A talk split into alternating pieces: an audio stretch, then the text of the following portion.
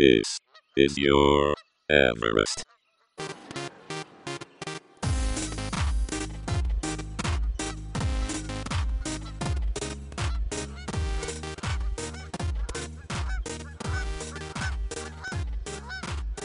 Greetings, culture vultures, and welcome to This Is Your Everest, the bonus analog TV podcast that Ian King still isn't on.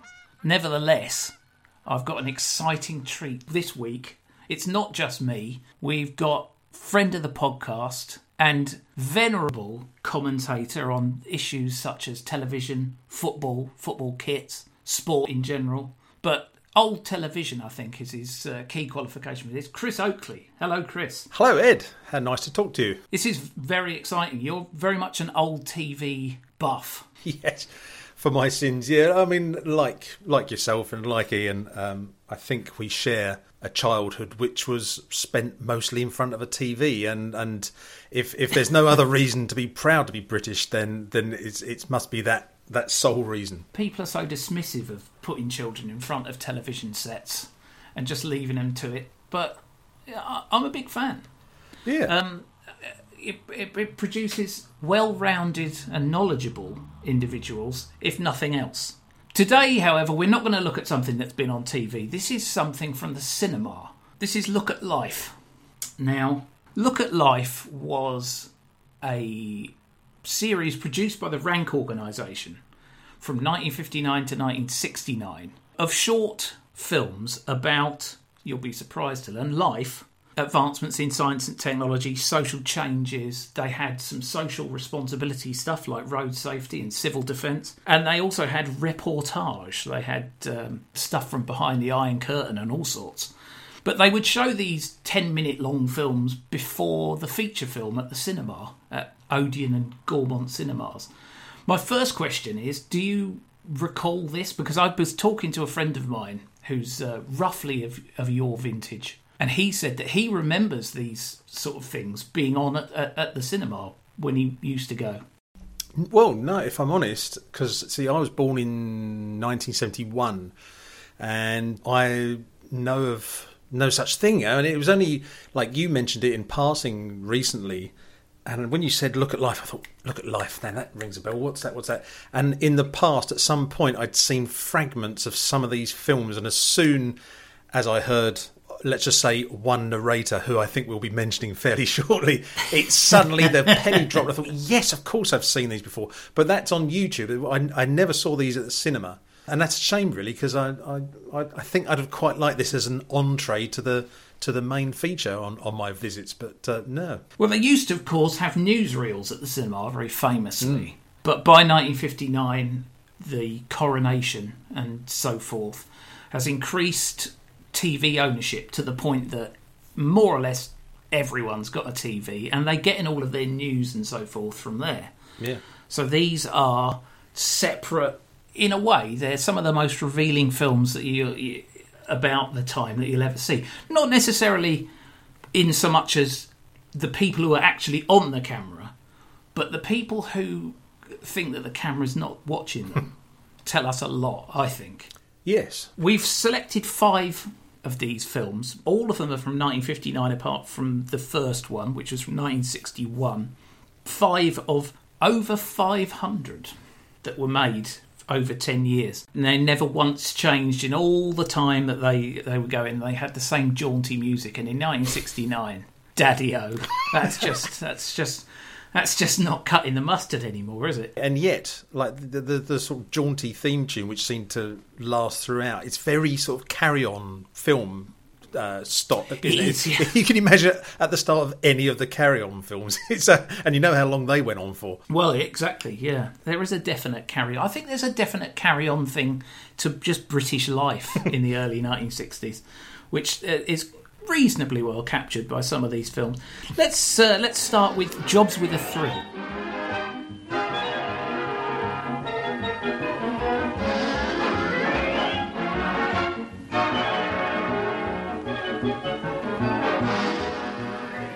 All of us get bored with our jobs at times and wonder whether there isn't some more exciting way of earning a living. Well, here's one of them. There are thrills every day for the steel erector, working on jobs like this new suspension bridge across the River Tamar near Plymouth. This is the newest of all of the films from 1961, narrated by Tim Turner, who was the go-to narrator for these films. Hmm. And the the basic premise of this film is if your job is boring, and you find you you know work a day drudgery, hmm. a little bit samey, why don't you try one of these jobs? I think the reason that people don't want to try one of these jobs is about to become abundantly clear. You'd have to be stark staring mad, essentially. You would, you would. I mean, the first job is a steel erector, hmm. and I, I think the, the key thing about all of these jobs is the 1959 safety precautions. Or lack thereof. Complete absence thereof. They had 40 men clambering about up to 250 feet above the River Tamar in Devon, and the only safety equipment that I could see was there was a boat in in the river waiting to you know fish their corpse out. so you know their wives wouldn't have to just bury an empty casket. That was it. The whole thing. Yeah. I think the thing that really interested me about the steel erector bit was the you could see the hierarchy at play just by what hat people. Life was simpler back then. You just needed to look at look at the hats because the foreman obviously he's got his bowler hat and then everybody else has got their flat cap.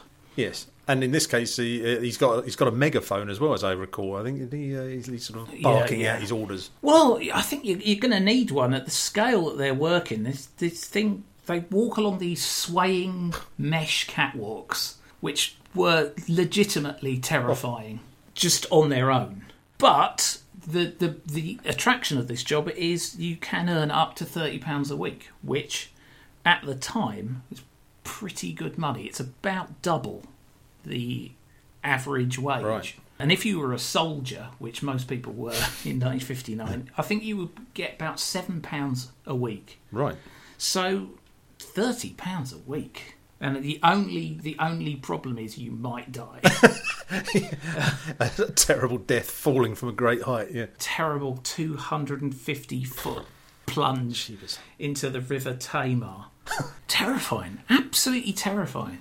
But you do get the impression, and I think you get this impression throughout all of these films, that Britain was very much a hive of industry in 1959. Oh yeah. possibly because obviously the whole country had been destroyed during the war and it needed to be rebuilt. But they were rebuilding it with some gusto. Yeah, and and also, I mean, if you look at some of the other look at life films as well, you you get further proof of this because it's it does hold a mirror up to the vast national rebuilding program that was going Yeah, on. You see.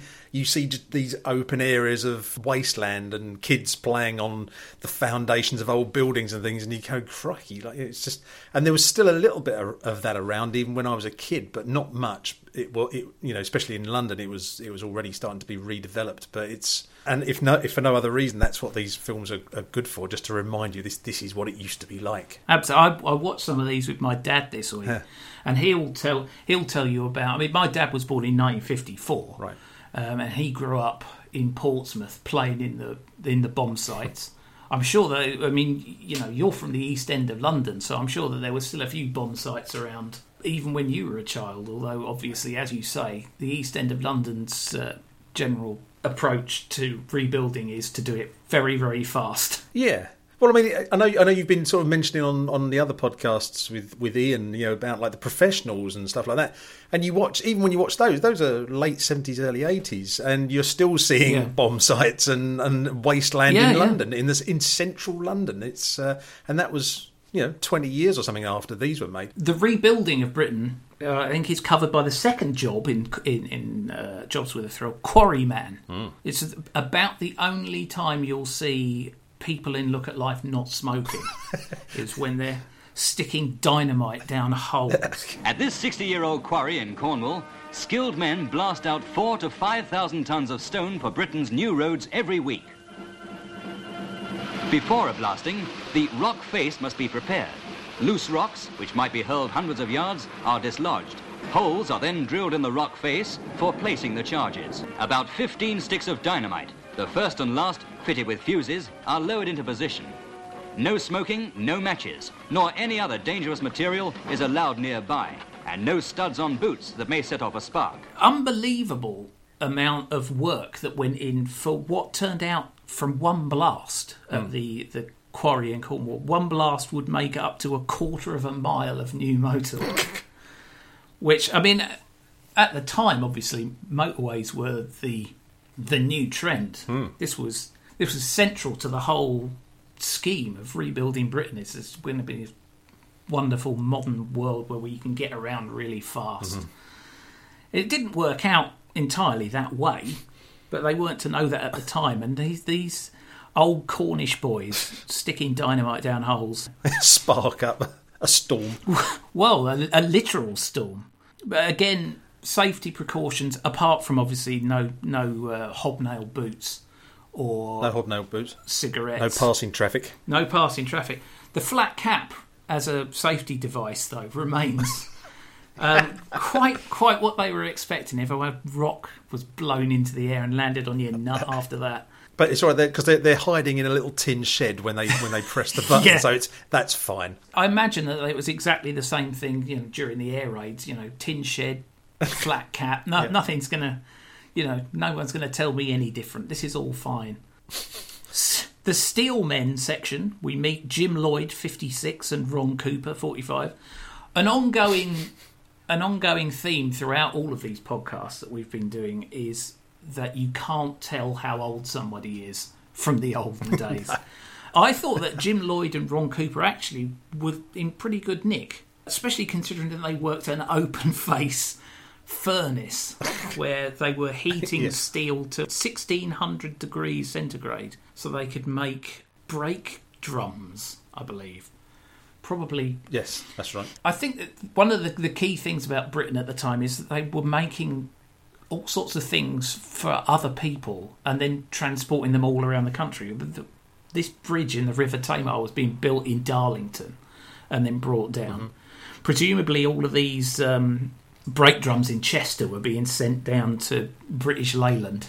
It's just, God Almighty! But again, twenty to thirty pounds a week is not to be sniffed at. No, um, getting hot and sweaty in a wiping your brow every five minutes is. I mean, I think I could probably put up with that for, for Yeah. that sort of wage, really. Oh yeah, I, I mean, well, I- if anything, it seems to have preserved them. I mean, I would say I was just going to say that, that I think the guy was uh, forty-five. I mean, because I'm I'm going to be turning fifty in about a couple of months' time, and I'm looking at him thinking he looks about fifteen years older than me. Even though I mean, he's still in reasonable nick, but he he, he hasn't aged brilliantly. Uh, with with the greatest respect to him, but but I mean, or either that, or I've I've aged quite well. Well, don't- yeah, I don't think that's it's a great. It's a great. Watching old TV always makes you feel better about yourself. if you if you're feeling a bit broken down and rickety and like you've seen your best years, just watch some old.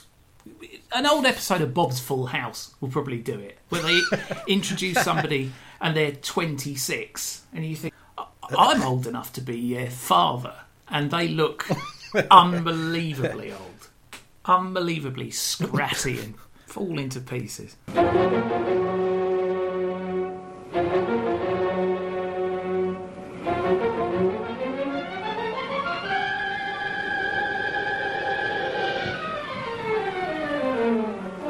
Clamped onto the stack, a three and a half ton derrick lifts a section into place.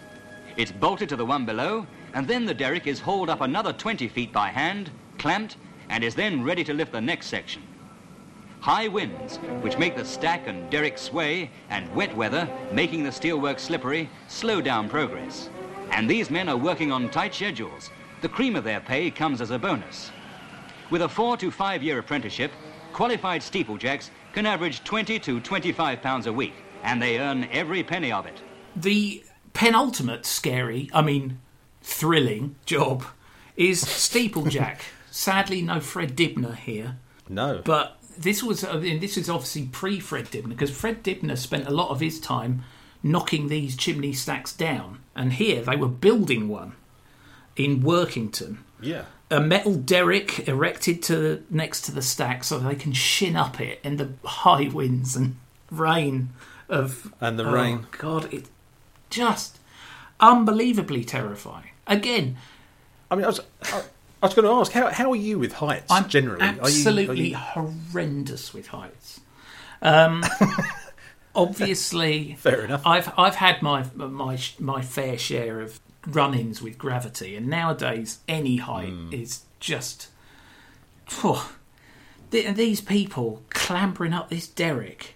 I, I mean, again, four to five year apprenticeship and twenty to twenty five pounds a week. But the twenty to twenty five pounds a week, that it's, it's question begging because the, you know, are Hmm. you going to make it through the four to five year apprenticeship?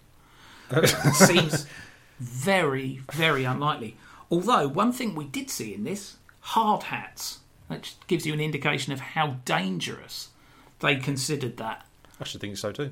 I um, by way of a personal anecdote, about how long was it? Seven or eight years ago, for about three uh, a three month period, I ended up working as a sign writer, which is something I'd not had any previous experience with. But I'd I got made redundant from my previous job as a web editor, so feet under the desk, no more. And so there was this local guy, and him and his wife were running this company as, as sign writer. And I thought, oh, well, I can do that because I'm sort of I do graphic stuff and I'm creative and blah blah blah. Fine, get the job. And at the end of the second week, the guy says, my boss sort of says, right, we're going to get these two uh, step ladders. Uh, we're going to take them outside to a shop that's about three three doors down, and we're going to replace the the sort of wooden sign above that shop. And it's about 15 feet off the ground, I'm going to guess. so basically, what his idea was, we'll put a plank across the two Oh no! ladders. This is carry on film. And he said, right, up, up. Yeah, and I thought, and he said, up we go. I was like, what? And I, I used to be all right with heights when I was a kid, and, and yet there I was, clinging on for dear life, looking down on the pavement below me. It wasn't that high up, but it, it bloody looked Yeah, like yeah, it yeah. at the time. Well, they uh, And, uh, um, they do say that ten feet is maiming height. Anything over ten feet, Yeah. anything over ten feet, and it's a toss of a coin. Well, it, yeah, it's certainly that was my perception of it. And and I said to this fellow, I said, like, so are there any like harnesses or anything we have to wear? Any? No, no, no, don't need harnesses. And and and, and we and we sort of unscrewed this sign and, and put the new one. And I must have, I, I sweated like I was working in a steel furnace, quite frankly. I'll never forget it. And and afterwards, when I spoke to other people, they sort of said, well, it's the law. You've got to have harnesses. It doesn't matter if you're at 15 feet, 200 feet. You've got to wear a harness. It's the law these days. And this guy clearly thought, no, what do we have to worry about that? And so I, when I see this guy shinning up a chimney, I just think, what are you thinking? Yeah, I know. It, I mean, it- we've we've not seen the like of, of people like that since John Noakes basically clambered up Big Ben. Yeah. And I think he was the last person I saw doing such a lunacy as that. Uh, even he had a harness, probably. He probably did, wearing it under his overall. The the final job with a thrill I thought was something of an outlier. A wall of death rider at the Kursaal in Southend on Sea. Fifty five year old Tornado Smith What a name! rides a motorbike round the uh, the old wall of death, the vertical wooden Drum. drum, yeah, with his assistants Irene Taplin and Yvonne Yvonne Stagg, who you know they're twenty two and twenty four. I mean that's a whole lifetime of wall of death riding ahead of them. But oddly enough, no mention of salary there. Ah, Uh, yeah. I don't know quite whether or not Tornado Smith had made his fortune. one one would think not, but but still, I mean, when you've compared it with all the rest of the stuff, I'm sure that you know riding a wall of death. Because I it, back back then, I'm sure that Tornado Smith had occasionally been inveigled upon to have a lion in there or something. Could put a lion on the back of it. So yeah, it's it, it is it's it's dangerous. It's a job with a thrill, but it's not really in quite the same league. Although I have to say, many is the time I, I went to the local job centre and was looking for a card that said "Wall of Death Rider" and never saw it. If if only. Well, I'm, I'm afraid that Tornado Smith may have got there before you that day. he took that one. yeah. On the books, they describe me as a refuse collector. But you can call me Dusty. Seven o'clock we start. I bet you're still in bed. But then we don't work as late as some people, so it evens itself out. Some of these bins are pretty heavy. Up to 35 pounds. But that lady was what we call a payoff. Any little thing that we can get on top like that, we share out at the end of the week. A lot of customers expect us to do extra work and give us nothing. We call them jackals. All the rest of the films that we watched, all from 1959, the first year of uh, Look at Life, and this is obviously their first flush. They're very excited, and there's some excellent films that we uh, had a look at. First one, Dustman's Day. This is narrated by none other than Sid James. Sidney James, yes. An extremely welcome piece of narration, although, and I think um, obviously at, at the time Sid James was big business. Hmm. Hancock's Half Hour was probably his major hit at the time. Yep. I think he brings a certain amount of that Sid James persona from Hancock's Half Hour to these hmm. in in a way that I consider to be slightly unconvincing. We'll get onto that, I think, with the, the next one that he does. This one, obviously, you know, he's just telling the story of, of a dustman, although you wouldn't guess he was a dustman when he turns up. The well attired middle aged man turning up for work Yeah. in a Ford Anglia. guess guess what I do? Dustman. Spectacular. I couldn't couldn't quite credit. He was uh, perfectly dressed for any office job in the city. And Yeah. there he was, straight into his old dustman clothes. I, I wonder how many of our venerable refuse collectors today turn up for work dressed like that. Yeah, it's, it was what slightly caught me out, but, but probably because I'm a bit dim. Is like I'd started watching some of these films just obviously in advance of doing this podcast and getting more uh, uh, getting a feel for them, and and the probably the next film that we're going to mention, uh, Marketplace. I saw that one first, which has also got Sid James as as the narrator. Yeah. So I watched that. Then then I watched Dustman's Day, and so I hear Sid James again. I thought fabulous, totally reassured by that. But then in the opening sort of spiel, he sort of says, "Oh, this is me arriving for work," and I half expected Sid James to get out of that Ford Anglia. And then I'm starting Yeah, to think, it's a shame. did he used to be a dustman? And I thought, no, he wasn't even from London. He was from South Africa. He used to be a hairdresser. Um, Yes, yeah. and it just threw me briefly because I'm not the sharpest tool in the box. But anyway, and, and but there we are, and, and he's basically taking on the, the the voice, if you like, of this of this guy who goes and gets changed into his buff uh, donkey jacket and overalls, and he's ready for work. Yeah, there there are lots of um, dustbins and piles of rubbish in this episode. One one thing that fascinated me was the difference in the rubbish that you had in 1959 to what you would get today. Because nowadays, a dustbin is likely to be filled with old potato peels and melon rinds and Disposable nappies. um, disposable nappies and plastic. Back then, all of the rubbish seemed to be a metal pail filled with ash and cinders and dust, with occasion uh, like a bone sticking out occasionally.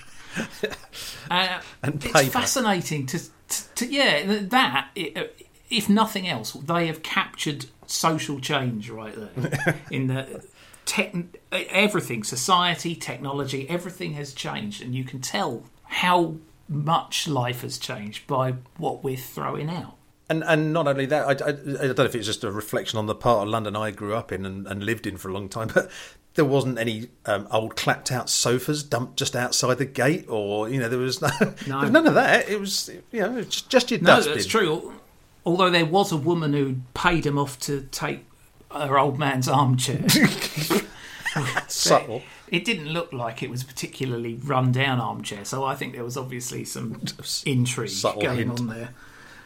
Yeah, get off your backside. And, The other interesting part, uh, and again, this is something that it captured that was social change that it couldn't possibly have anticipated, is when you look down the terrace at the and watch the rag and bone man clop by with his horse and, and cart. The amount of cars in that street was outnumbered by the number of prams. now I know we talk we talk about baby boomers a lot nowadays, but th- there it was writ large yeah, we you know we can't afford a car, but we we're shitting out kids. People just had prams just in the street. Like people chain their bikes up now. so no no room no room in the house for for the pram. Yeah, because uh, obviously you know. I was going to say, not your sort of cheap sort of plastic kids pram like you get nowadays, like actual your metal framed pram, Proper, yeah. Yeah. Perambulator. miniaturized. Yeah. And a scene, basically a scene straight out of Steptoe and Son. I mean, like, complete with Fuck, clopping yeah. halls and like a completely deserted street and slums in the background. I mean, it's again Yeah. that just time stamps it perfectly, really. Yeah, it's fantastic. It's better. It's better than a museum.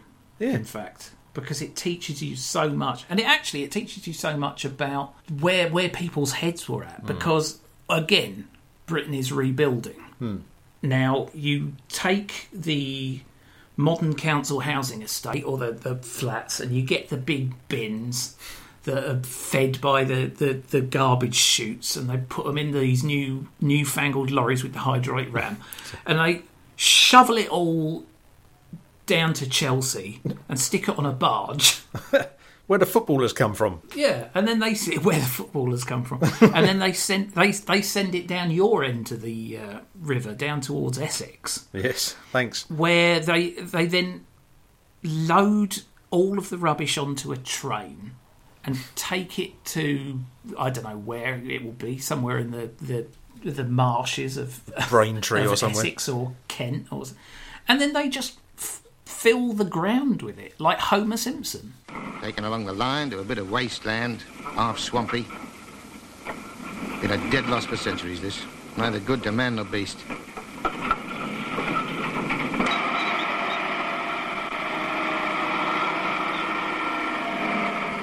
Spread it around, levelling out the bumps and filling in the holes.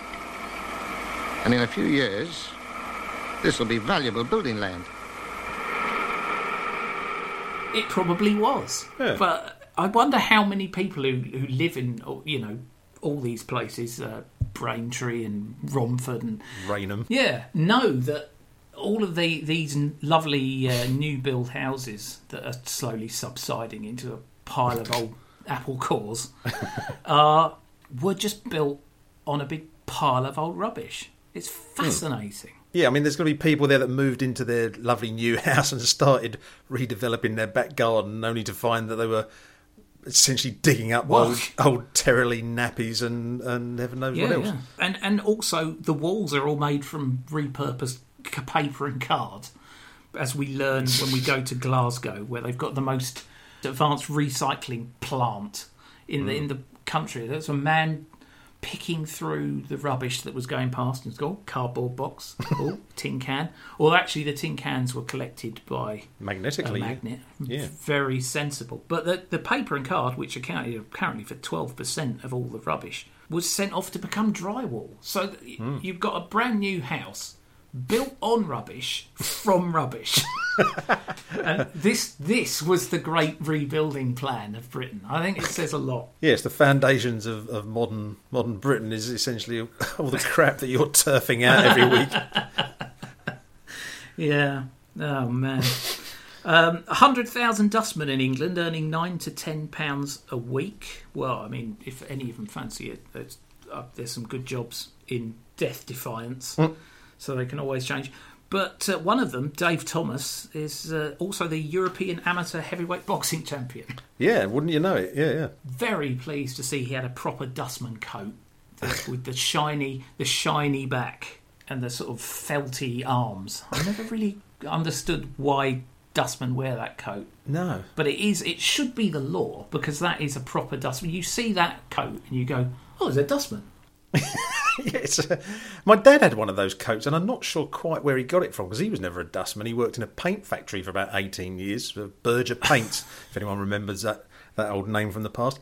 Um, but yeah, he, I remember one of those coats hanging up in our little, what we used to call the lobby, where, all the coats were hanging up. And I thought, oh, it's a funny old coat, but. Uh, I, uh, is a strange coat.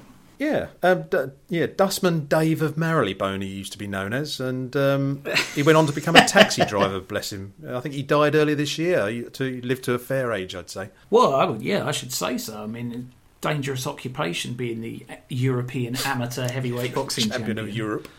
I'm not really sure what that entailed back then, but we'll we'll we'll leave it. Once upon a time, a shepherd called Kaldi noticed that his sheep were feeding on the berries of an evergreen bush.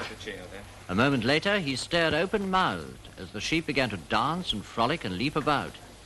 Putting two and two together, he had some berries too, and in no time, those sheep had a very hep shepherd. Two cappuccini and one espresso. And that, says the legend, is how coffee was born. Coffee is a stimulant. It stimulates the nerves, alerts the brain, wakes up the, um, yeah. And coffee is big business.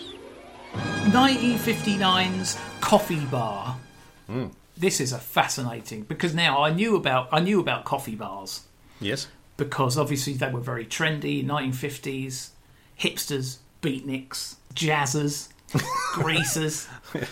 They're all they're all there in abundance Yeah. in uh, in the in the coffee bar. This was the the trendy thing. I'm not quite sure when uh, coffee bars sort of fell from favor Yeah. but obviously coffee bars have in their own way come roaring back Yeah. but not not not quite like these No, I mean, I don't know when they fell out of favour, but I know when they arrived. Apparently, 1952 was when it started. So this is like seven years in from that. So they've had a chance to sort Yeah. of bed in and, and get popular. And, and as we find out in the film, sort of, uh, in many cases, a lot of them kind of go bust because of the because the Yeah. irresponsible people nursing one cup of coffee over a 10 hour period. And Yeah. Well, eh, as as they say, uh, the overheads are high. If you spend more than 30 minutes in there with one cup of coffee, it's a loss. and then they've started they started to serve food. Now, mm.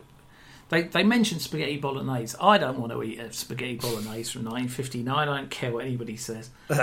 but it is, as you say, seven years since uh, the, the first big Gaggia machine arrived in so, uh, Soho yeah.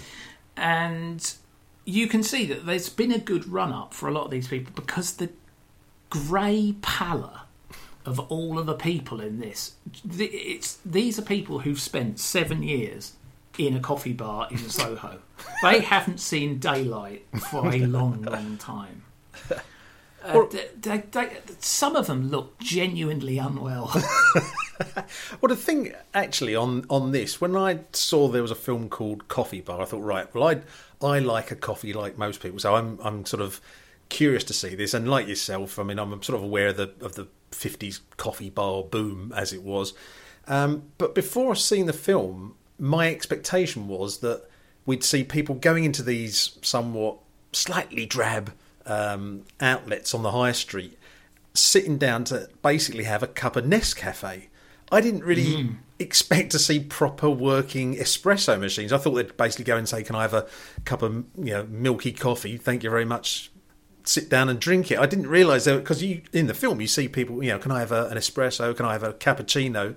And I was sort of again perhaps being a little bit dim, but I was kind of surprised by that really. Well, and also the, the huge array of different types of, of bar, different establishments. It's hmm. like the all of the trendy trendy pubs that you get in I mean certainly in Brighton. Every pub's got its own little theme, it's got its hmm. own decor. This was without question the most fascinating one for me because Yeah. of the people. Just the pe- just sitting there, people watching. There was the man who spoke entirely in Cockney rhymings. Like there, there were uh. there were the astrologers having an argument in the bottom of a, in, in in the basement of a Soho coffee bar called the French, which looked like a newsagent from the outside, but Yeah. in in the basement there were three astrologers having a ferocious argument oh, and one of them had the reddest face i have ever seen also you've got pasty beatniks people Socialists. dressed like yeah socialists real rampaging socialists there was one there was in the arty one the partisan i think it's called the, where you've got chess you've got art for sale and every every penny that they're making is going towards printing ink for their left-wing journal it is an absolute. This is Hancock's half hour. This is the sort of thing Tony Hancock would go out, he'd go to one of these, and he'd come back and he'd report about the sort of people that he saw in withering terms, jazzers, That, The, the, my favourite part of all was when there was a square, a square no less, going in somebody's coffee bar and standing by the bar and getting near the jukebox, and the outraged beatniks. Actually, I think that they were Teds in this case. I was going to say, yeah, yeah. a lot of Teds. The, the whole place was just uh, the, the combustibility of such a place where you got crinoline, terylene, polyester, and all of the hair pomade. The whole, the whole place. That's probably what happened. It was a King's Cross underground style fire. Not a natural fibre within a 10 mile radius. Yeah, yeah, exactly. And Soho would just went up in flames. It was awful. I think my, my favourite one was um, where they sort of um, earwigged on these kind of theatrical types. Uh, you had like an agent Oh, yes. and, um, and and a fella going up to sort of two young women, sort of saying, "Oh, they're, they're doing auditions down the road at the such and such club," and one of them gets up thinking, "Oh, my luck's in," and no, no, not you, sit down. And some of it was a bit kind of scripted, but all Mm. the better for it in a way. Well, yeah, it, it was actually in that same uh, bar, which was called uh, Le Grand. yeah. They- For 50 years, a hangout for writers and artists. Uh, the, there was a scene with two film producers, both wearing sunglasses, trying to Shady. pitch a film called I Was a Teenage Dracula from Outer Space. God, fabulous. God, I mean, a- as you say, very possibly there's a lot of scripted bits there, but in the background, that's where that's where you see all of the real truth of these things. These are the people who are going, "Oh God, there's a camera. Just just act normally, it'll go away." And in so doing, they have captured their their moment. The, just un- unbelievable amount of smoking. The, I can only imagine the smell, the fug. It's no wonder that all the people who worked in those things have grey faces. They must have come home every night just feeling as sick as a pike. The, with the clouds of fag smoke and coffee and oh, and well, and the bolognese. I just I, I just love the fact that so many of them were themed uh, exactly as you say, like the like pubs and things these days. But like the macabre coffee house, like mm, yes, Yes. can't wait to get in there. yes, Skeletons on the wall. Skeletons. The only thing that the macabre was missing was goths because they hadn't invented goths back then. if I mean, if the macabre was still going now, and you know, let's hope that it is, because as as you say, mm-hmm. two out of three coffee bars failed. That that place would be doing a roaring trade these uh, days. Indeed. And not even, unfortunately, not even the 2i's, the famous 2i's coffee bar still exists. I think that went in mm. 1970, I believe, and um, that was that was a great one. I thought because you, you see in the background on that sequence, you see the, the poster up for New Discovery, Cliff Richard, and you think, wow, Yeah, well, this is. I mean, this is this is what happened. People used to go. I watched um, an episode about going out for a dance, right. which is also from 1959, and uh, I just thought, God, isn't it? It's stark. It's a cultural wasteland because nobody hmm. has thought to invent the Beatles yet, even. And these people are going out ballroom dancing because there's just there's nothing on the telly. The only thing you can do is go to the cinema and watch Look at Life, and then maybe I don't know Vertigo, which I, I would take over the ballroom dancing instead. But no, nobody's come Well, up with indeed. anything. You know, Vince Eager and Cliff Richard, and that's your lot. Every big town in the world, and most of the little ones, has its markets. The place where you can pick up anything from a new suit of clothes to an argument with a copper. But nowadays, when everything's got to be bigger and better, they've invented the supermarket. Spick and span and shining bright. A street market with a top hat on. Marketplace. I believe that this was this was your favourite of, of, of the bunch. Yeah, I'm interested to know how much of this is uh, familiar to you in terms of your experience. Were there still these sort of markets going around when you were a wee nipper growing up in the East End? Yeah, well, a few of them. There, there were a few around. I mean, the one that was closest to me, I think, was uh, Romford Market. That was always a big one on a Saturday. Not as big as your Petticoat Lanes or anything like that, but just um, that was a, a good one to go to on, uh, the weekends. And um, as far as the other ones that like that get mentioned in this film are concerned, I I never because I never really sort of um, ventured far beyond my own sort of front gate for most of my childhood. I was kind of quite. I wasn't very well travelled, let's put it that way. But it's strange that, like, because I've been living here in New Zealand for about what nine, coming up to nine years now, and in the two years just before I left, um, I got a job working in London um, in the sort of Aldgate area, working for this sort of financial organisation. And, um, you know, on, on a couple of occasions, I sort of think, oh, I'll go out on my lunch break and I'll just go for a wander, just go for a walk and see where it takes me. And I'd go down all these side roads. And I remember one day suddenly arriving at Petticoat Lane, which is sort of in the Whitechapel area, as, as is mentioned in the film. And I suddenly thought, good grief. And it felt like I'd been here like all my life. It, it seemed so familiar to me, and I can't think why, except I think certainly when you're growing up in, in London, if you're my sort of age, chances are either somebody in your family used to go to Petticoat Lane Market regularly, or someone you work with uh, would have done. So you heard about it a lot, even if you hadn't been there. And, and you know, when I when I suddenly sort of stumbled upon the place, um, like I say, about ten years ago or something, it, it was sort of during the mid during midweek, so there was no big market stall out. There were a few stalls, but it wasn't taking up three quarters of a mile, as I think was mentioned in the thing. It, it, I don't know. It just seemed so. It seemed atmospheric, even though there were hardly anybody, uh, hardly people around, hardly any stalls set up. It's it's quite quite the place to visit, really, just to say you've been there. Yeah. Yeah, well, it's of course it's very it's very trendy and very uh, it's sort of trendy and traditional at the same time. This this film is dealing with this new modern supermarket and how it sits alongside these old traditional street markets. And it's it is it is a it is a fascinating thing. I think you see it in other countries maybe more than you do in Britain now. You don't get the street markets so much uh, in the same way. I mean, the Italians they love a street market.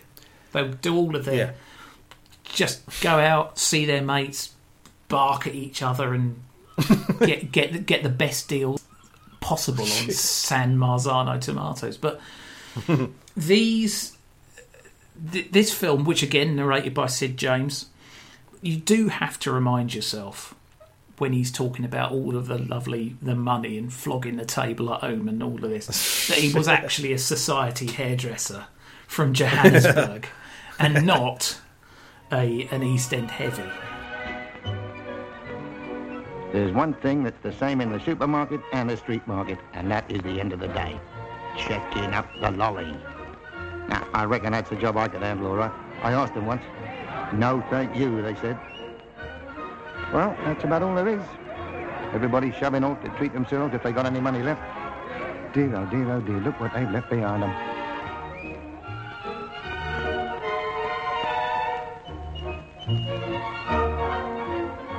On the other hand, at the supermarket, at the end of the day, you could still eat your grub off the floor. Like we had to at home the time I flogged the table. Oh well, supermarket, street market. That's two sides of life in Britain today. These markets, we, we, we look at a number of them. There's, um, as you say, Petticoat Lane. There's Berwick Street, which is out west and mostly for women. I'm not quite sure yes. what that even means. Farringdon Road was one of my favourite markets, which they, they tried to shut it down, but they found that a lot of the vendors had life licenses. Long. So what it seemed to me, what they'd done instead was they just let the traffic roar past, and w- let's let nature take its course. Then, you know, you Natural stay selection. there. Yeah, you stay there selling whatever you're selling, and we all just drive our cars past. And which one of you blinks first? There was a, a man who, quite unironically, said that his cookware had- hadn't seen daylight, moonlight, or Fanny by the gaslight, which I thought was I thought it was a line from Lock, Stock and Two Smoking Barrels, but apparently this was part of the patter. And we do learn a bit about the, you know, you've got to have good patter. Yes. And then you go inside the supermarket, which, as Sid James describes, is basically like an old market, a street market, but with a top hat on. Yeah. You've got a um, roof over your loaf, as he says. It's mostly for food, but and it but it's cleaner, it's tidier, it's posher. That was, actually looked like a fantastic supermarket. rotisseries on the wall. I mean, it must have been a Waitrose. I don't remember ever seeing a rotisserie in a supermarket when I was young. I mean, when did, when did, Yeah, well, incredible. this is it. Yeah, I, I, I mean, I can't remember seeing a supermarket as well stocked or as just absolutely filled with with these wonderful items. I mean, there was a Polish hmm. delicatessen part. Oh. That's What, what part of what, there are supermarkets now where you still can't buy salami because it's it's too sort of gauche. Where in 1959 did they have rotisseries built into the wall and a Polish delicatessen? And in fact, at one point, when Sid James is putting out, you can also get some queer grub in the supermarket uh, as well as in the uh, at, at the street market. There, there was a woman investigating a, a series of cans, and she picks up a can of bees. A can of bees. I've never seen a can of bees. I've been to Asian grocers and not seen a can of bees. but there was a can of bees, there was a can of caterpillars, and I've seen that before. And also a can of prawns, which by the time you've, you've gone, hmm, maybe not bees tonight, prawns is, is, you know, it's quite passe, isn't it? Not having roast chicken again tonight off that rotisserie, are we? For Oh, God's sake, no! It's bees, Yeah, bees, tonight. Tin of bees. What do you serve with bees? The- I think my favourite part of that of this particular film was, um, and I think again this would have been at Portobello Road. Uh, it's Tubby Isaacs, who Yes. it's a name that I'm not sure how I know it. It might be from Danny Baker's autobiography, I think. Tubby Mm-hmm. Isaacs of Aldgate selling his fish. And Indeed. the the best bit about it was the, the customers who were shoveling it in, each of them with like a litre of malt vinegar in one hand. Just, Just get- pouring on. if if if ever there needs to be one picture of Britain as a as a consumer of food, that's it. It's just a bloke with a uh. handful of cockles and a bottle of vinegar. Get get some vinegar on your food. I mean, that, again, um, I'm not trying to kind of paint myself to be uh, uh, an authentic Cockney or anything like that. If you think of me as a Cockney, you're only half right. Um, it basically, like, but it, it's seafood, the eating of seafood. Um, certainly, when I was young, you'd see, um, you know, swarthy looking sort of old guys with tattoos on their arms, sort of outside pubs, like shoveling in cockles and whelks and all that. And it was it was very much the thing. But it, it, I mean, I've I, I'm a bit fussy about my seafood. I don't sort of eat that much of it. I used to quite like cockles and things, but whelks, oh, dear me. But but yeah, you had to have the old pepper, uh, white pepper and, and vinegar on it. It was, it was the law. Well, yeah, it's possibly because it had been hanging around for a bit, and you you, you didn't want to taste the funk of it being around in the uh, in the open air for so long. Well, I, I, I saw I saw a clip earlier on um, um, because it's unfortunately what I tend to do a lot these days. I stumbled on a clip of Wogan from about 1985 ish, six maybe, and it's and he's talking to well, he reckons he's talking to Tubby Isaacs. He's not talking to Tubby Isaacs. He's talking to the guy who has inherited the Tubby Isaacs uh, stall and everything. And um, and so the, this fella's telling Terry Wogan, look, there you go. There's a little pottle of cockles, and and he tells him to pour on chili uh, vinegar, which I thought, well, that's quite go ahead because I thought that was only a recent thing, like from about the '90s onwards, that someone you know thought they'd just move things on a bit and give some yeah. chili infused oil. But apparently, even in the '80s, that was, according to this fella, the authentic accompaniment to your to your seafood. Well, I'm, I'm astonished. I didn't think they'd invented chilies until 1990. But there you go. You can wash it down, wash it down with a sarsaparilla. Sarsaparilla. That you, can, that you can also get in the market. My favourite part of uh, of this film is the final line, which I think, you know, it, it, it bears it bears repeating. It's a good job we don't all like the same thing. Otherwise, there'd be no progress, would there? What Sid James would have made of Twitter, I do not know. because Yeah. if one, there's one word for you there, Sid. uh, Brexit. Yeah, with one ex- one example of what happens if we all don't like the same thing. yeah, progress. I suppose progress is a double-edged sword, isn't it? Yeah, well, I, I suppose even even today, obviously, you still got um, street markets. They're still around, although not perhaps quite as popular.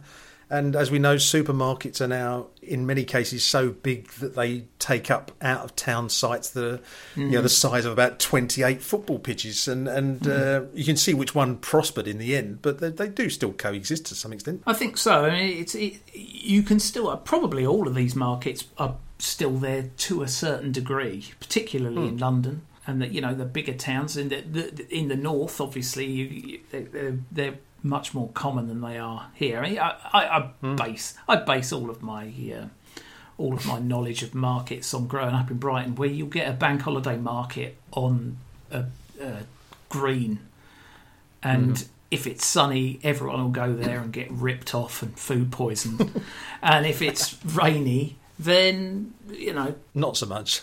yeah, say la vie. But an absolutely thrilling and fascinating glimpse into the past. You could go to a bygones museum forever and not get hmm. as much goodness as you can get. Really, really rings out, really, real, ringing out all the goodness from this world that- where you know worlds were starting to collide and people were selling hmm. things. But as you as you say, there was stuff on sale that you know actually seems quite modern to the modern eye.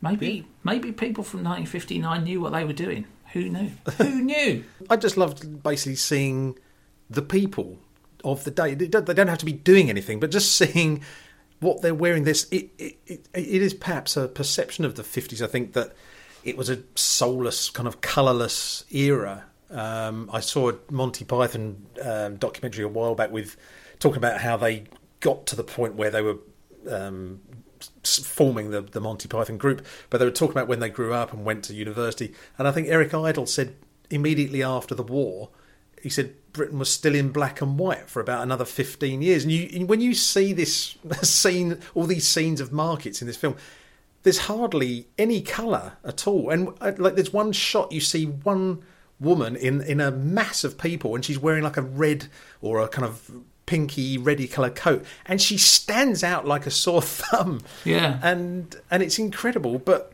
Everyone's actually fairly smartly dressed. All the men are wearing ties and Yeah. uh, and and and caps, and the women are wearing headscarves, and they're all. There's not actually a shabby one amongst them. It's just not a lot of colour involved. Yeah, it's actually yeah, it's it's very true. Let's get colour out of British clothing. Let's all go back to just grey and Greys and browns. buff, beige. British racing cars with British drivers at the wheel are today supreme in the world of big-time car racing. No longer do the crowds look in the middle of the field for the racing green of Britain. They look way out in front. The final film, uh, tactically, I put this at the end so I don't go on about it too long. Uh, is Kings of Speed from 1959. Now, in the world of motor racing, in 1958, there had been one of motor racing's occasional sea changes where British manufacturers had taken over. They were now ruling the roost. Italian manufacturers were yesterday's papers because of their bizarre hmm. insistence on putting the engine in the front of their cars. The British garagists, as Enzo Ferrari used to dismissively describe them, made lightweight cars, put the engine in the back, and were clearing up. And this is the subject of this film, which is based partly at the British Grand Prix in Aintree and partly at Brands Hatch, where Cooper, who were the leaders, who the, the, the, the people who had invented this incredible, shattering idea of engine in the back, had a racing school, which I thought was very publicly minded of them, considering.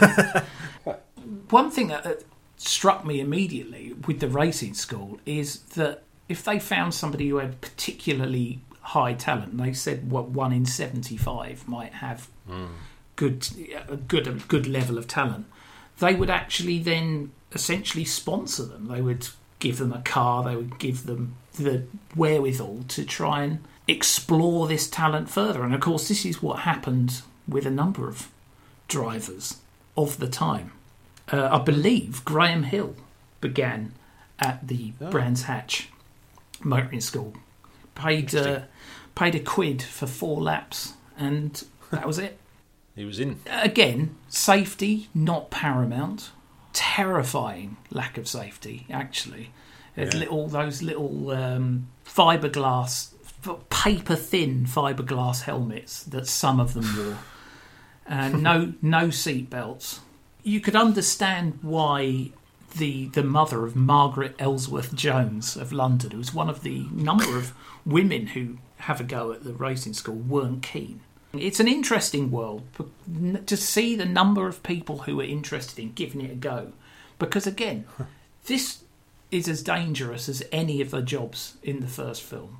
This is more dangerous. Hmm. Back then, this is pretty much as dangerous as it gets. Yeah, you keep your wall of death. It, I mean, just th- there's one shot just uh, in in that film where you see one of the cars taking a corner, and the way it skids out and twitches.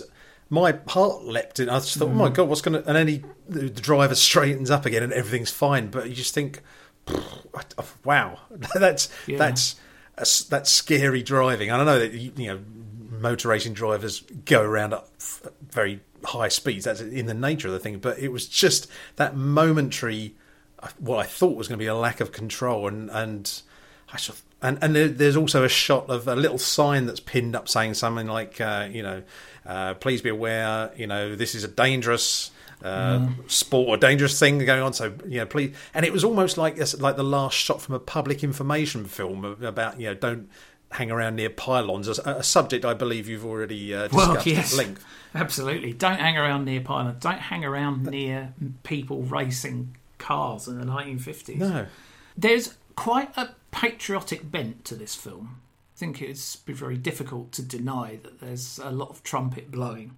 As the mechanics are fettling the cars at Aintree, getting ready for the British Grand Prix, we've we've got the latest British drivers. Obviously Stirling Moss in his BRM. Mm-hmm. Tony Brooks is pictured in a Vanwall, which is very patriotic. But in fact, in 1959, Tony Brooks was driving for Ferrari, so I'm not quite sure how they maybe they put a bis- biscuit in the seat or something. and and we also meet the the latest, the newest star racing for Britain, and you know you you can tell him that It's Jack Brabham from Australia. That's The Australian and, and New Zealand influx of racing drivers at the time. Lots of, I mean, obviously you've got Jack Brabham and then New Zealand's Bruce McLaren, of course, very talented mechanics and engineers who later founded their own very successful teams. But the idea of them racing for Britain is fascinating to me. I mean, part of the colonies, you know, we'll, we'll have them. uh, we'll, have them. I mean, I don't know whether or not people still do. Just Germany celebrate a Lewis Hamilton victory because he's racing, racing for Germany. Is Max Verstappen racing for Austria? I don't know. I mean, I've never, I've never heard it phrased quite that way, and I think there's a, a certain amount of excited bugle blowing because, as as I say, Britain has all of a sudden taken this position in world motor racing where they were unbeatable, unassailable, and in fact, they've Yeah. never really looked back from this point. There have been a number of other important sea changes, but they were all happened involving British teams, and every time the mm. British teams went out further. Meanwhile, of course, John Cooper's producing thousands and thousands of these cars in his factory in Surbiton. And they're training people up at at Brands Hatch. It's like it's it's military precision, really. They're unbelievable. They're, we- we're going to rule motor racing for the next thousand years, and so so far so good. But this is and, this and all it built on yeah as i say all built on these people who essentially buy and build their own cars and go to race days and and um, so there's lots of um, raw talent coming through and and and there's a facility to for to training for training them up Yeah. It's- uh, I, I had no idea really until sort of seeing this film that it was quite so well organised even back then. as a buff.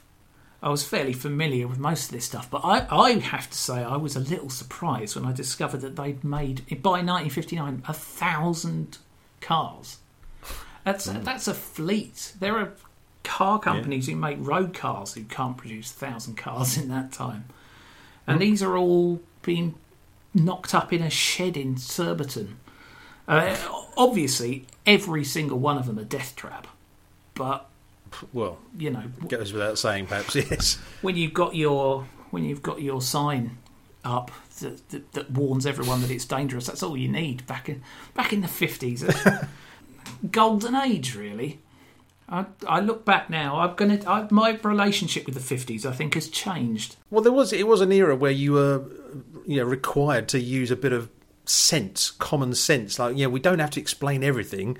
We're not we're we're not assuming you're a, an idiot. So we'll, we'll give you the bare minimum of information, and then we'll leave it up to you to make your own precautions and and uh, or take your own precautions. And um, I think there's something quite commendable about that. Yeah, but I mean, at the same time, having seen British people in their natural element, I'm also quite supportive of uh, there being a certain amount of requisite safety gear because people are idiots and will do stupid, stupid things. but then again, you know, shouldn't we leave people to do stupid? Make your own mistakes. You know, throw frisbees around in a power station. Find out what happens. So that that's five. That's five looks at life. As I say, there's 500, and YouTube is absolutely packed full of them. You can get them on DVD. I've learnt some stuff that no doubt will come in handy. You know, if if I ever talking to somebody who lives in the estuary area of the country who's complaining about their house upside, and I'll go, probably because it's built on rubbish.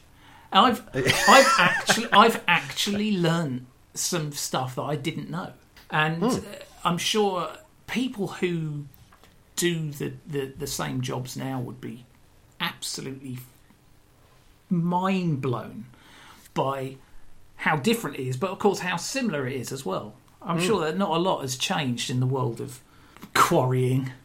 Oh, I mean, obviously the the urgency with which it's needed is maybe a little bit different. Anyway, thank you very much for joining me. It's been You're welcome. it's been a great pleasure to not just be sitting here worrying about what I'm going to tell these people this week, and hopefully we'll we'll be able to get you along again soon to discuss any number of exciting issues, and uh, hopefully Ian will even turn up this time. um, I think I'd be more than happy to. Thank you for thank you for inviting me on. It's been a pleasure. The pleasure's mine. Well, it's always been exciting. You got anything, uh, any anything worth worth some plugging at the moment? Yeah, I just, I just uh, you mentioned the football kit thing earlier on. It's uh, there's this website called Kitbliss, kitbliss.co.nz. It's just essentially me occasionally illustrating football kits to to create a, an online uh, record of how football kit design has changed really uh, for various teams. It's it's nothing more, nothing less than that. That's been going for a long time, and it just sort of dribbles on. Yeah. Really, it's you know. Um, that's just it ke- keeps me occupied, keeps the brain ticking over. Yeah. So if anyone wants to look at that, they're, they're more than Love a bit. We all love a bit of kit bliss. Basically, it's Oh. essentially it's it's the look at life of football kits in many ways. it's uh, it's a social document, Yeah. really. And also, it's not just sort of illustrating football kits uh, as they actually exist. It's also there's occasionally I will give myself a, uh, an opportunity to just illustrate what people call fantasy kits, which is just kits based on say a particular theme, like um, you know the old ITV regions, Yeah. for example. So I'll design kits based on the idents for Southern TV and Grampian TV, uh, which you think, oh, why would anybody do that? But it's funnily enough, people seem to really like fantasy I kit think that's it, designs yeah. if you pick the right subjects. Yeah. Well, I mean, there's probably there's probably enough fodder in these episodes, so you could, you could do a series of coffee bars. And, and maybe even one for Tubby Isaacs. The sponsor, the sponsor would have to be Sarsons, I'm sure. Indeed, yes, yes, uh, yeah. Each, uh, yeah, that's right. And, and themed themed coffee bars. I think the the macabre coffee uh, bar will have to have its own kit, I think.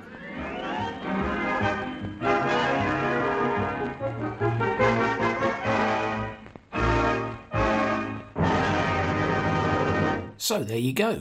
Another episode done. We've got one more of these before Ian returns and no doubt tells us all about what he's been up to. In the meantime, my thanks again to Chris for joining us, and my thanks to you for continuing to support the 200% podcast. And I'll see you next week.